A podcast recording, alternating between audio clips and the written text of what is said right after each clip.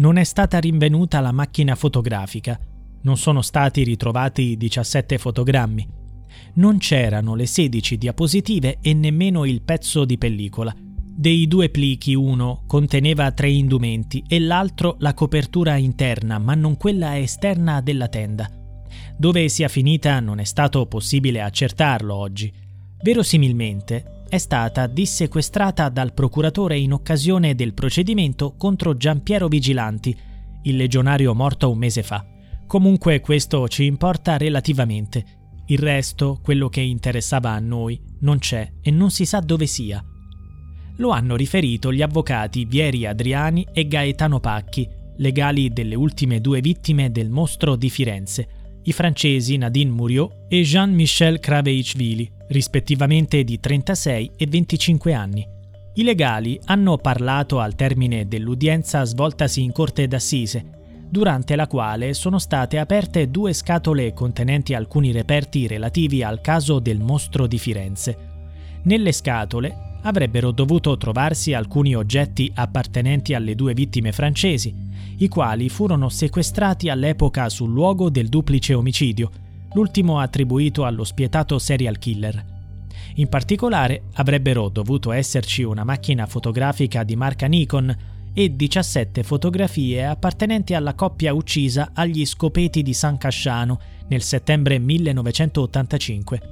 Tuttavia, nelle scatole, il materiale citato non era presente, nonostante fosse stato catalogato. Questo solleva interrogativi. Dov'è finito il materiale? Un enigma nel già complesso caso. Le foto scomparse avrebbero potuto rivelare dettagli cruciali sugli ultimi giorni di vita della coppia di turisti francesi. All'interno di una delle scatole, come menzionato precedentemente, erano presenti gli indumenti appartenenti a Nadine, in un'altra scatola è stata rinvenuta la copertura interna della tenda canadese in cui si era appartata la coppia quando fu aggredita e uccisa dal serial killer armato del celebre calibro 22.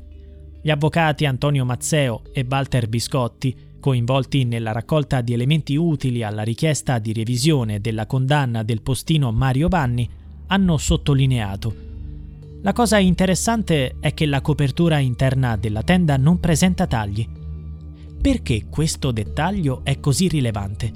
Perché Giancarlo Lotti, il complice di Pietro Pacciani, durante la sua confessione affermò che Vanni aveva tagliato la tenda con un coltello. Ha mentito? La corte d'assise, presieduta dalla giudice Silvia Cipriani, ha deciso di prendersi 30 giorni di tempo per valutare se consegnare il materiale, anche se incompleto, alle famiglie delle due vittime. Sono state le figlie di Nadine, Anne ed Estelle, insieme alla sorella di Jean-Michel, Irene Craveichvili, a incaricare gli avvocati Adriani, Mazzeo e Pacchi di richiedere gli effetti personali dei loro cari, con l'intento di conservarli come ricordo. Questi reperti potrebbero portare una svolta nell'inchiesta che, nonostante i processi e le condanne, rimane avvolta da innumerevoli dubbi e numerosi interrogativi. Nel verbale di ispezione della tenda in cui dormivano i due giovani, datato settembre 1985, sono citate le 17 foto contenute nella macchina fotografica della coppia francese. Se rinvenute, queste fotografie avrebbero potuto tracciare il percorso del viaggio compiuto da Nadine e Jean-Michel in Italia non solo, avrebbero potuto rivelare una verità diversa rispetto a quella ipotizzata finora sulla data in cui il mostro li uccise. I cadaveri vennero scoperti da un cercatore di funghi nel primo pomeriggio di un lunedì. La coppia si trovava nella zona da diversi giorni, ma la data ufficiale nel duplice omicidio è stata fissata alla domenica sera, secondo quanto rivelato dal pentito Giancarlo Lotti, Lotti raccontò ai giudici di aver visto Pacciani e Vanni commettere l'omicidio e asportare resti umani dal cadavere della donna.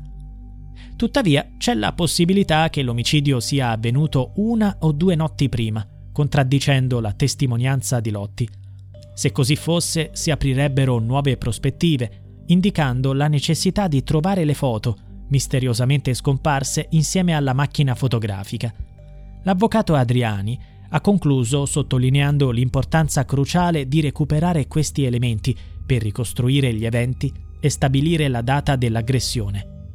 Le foto cercate non ci sono e per la procura non si sa neppure dove siano. Aspettiamo di verificare se, come accennato dal pubblico ministero, alcuni reperti sono confluiti nel procedimento già iscritto nei confronti di Giampiero Vigilanti. In ogni caso, anche in questa occasione la giustizia non ne esce vincitrice. Lui e il collega Pacchi hanno assicurato che non si fermeranno.